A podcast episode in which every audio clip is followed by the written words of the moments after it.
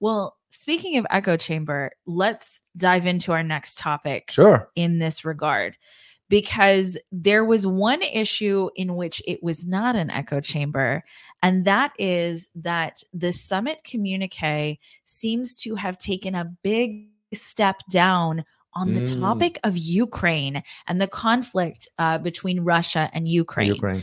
So last the last summit very much denounced Russia's invasion of Ukraine. That wasn't the case here.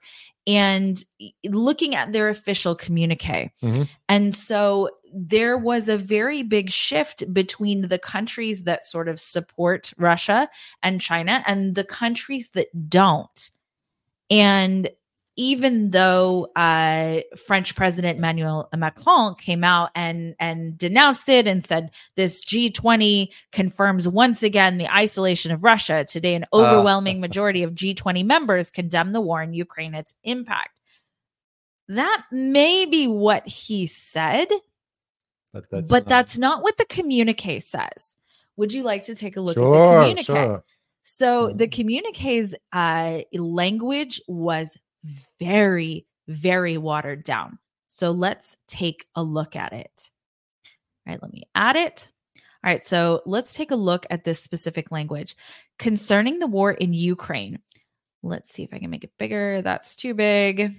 While recalling the discussion in Bali, we reiterated our national positions and resolutions adopted at the UN Security Council and the UN General Assembly, and underscore that all states must act in a manner consistent with the purposes and principles of the UN Charter in its entirety. Okay, okay.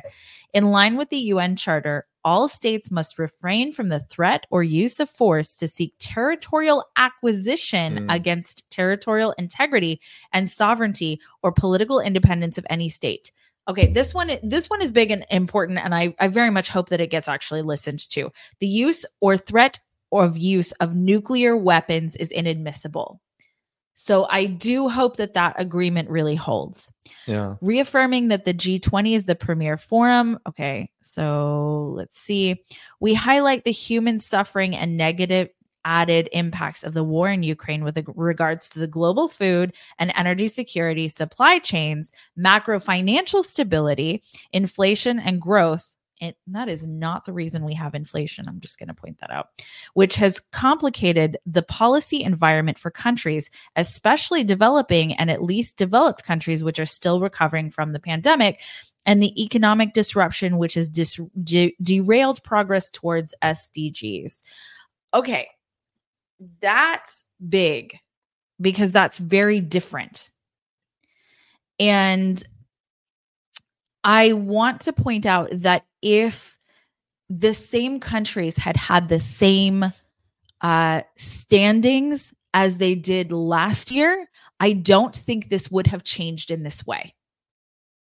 So, David, what is your take on why the narrative has shifted so substantially and coming out of the G20? Well, it's simple. It's because Russia threatened not to support the communique Mhm. beforehand. Straightforward. Yeah. And India understood that Russia will stand its ground because a communique, if it's not approved by every member, by everybody, Yeah.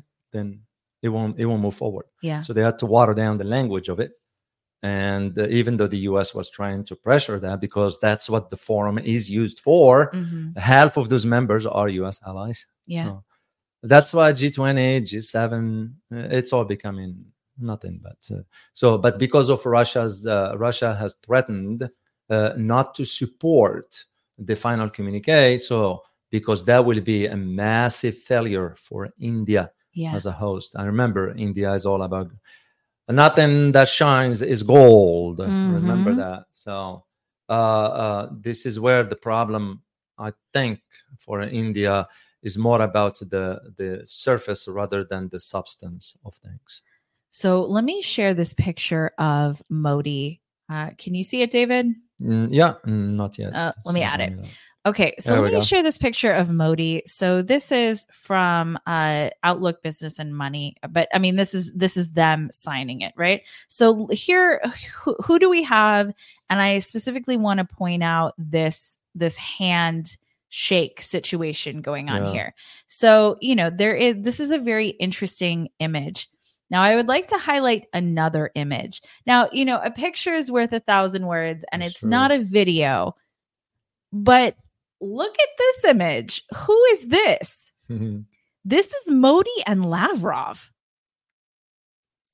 Well, it's because Modi wants to make sure to stay on the good graces of Lavrov because Lavrov could, he could have object to the final Mhm. communique. So Absolutely. that's but the you know, if, if we're looking at a what's going on behind the scenes, because this is a behind the scenes candid photo. oh yeah. And the other one is a posed photo. So I'm just putting this out there. I think that it is a very interesting difference uh, that is to think about. to yeah. to something to think about. This is food food for thought. It's true.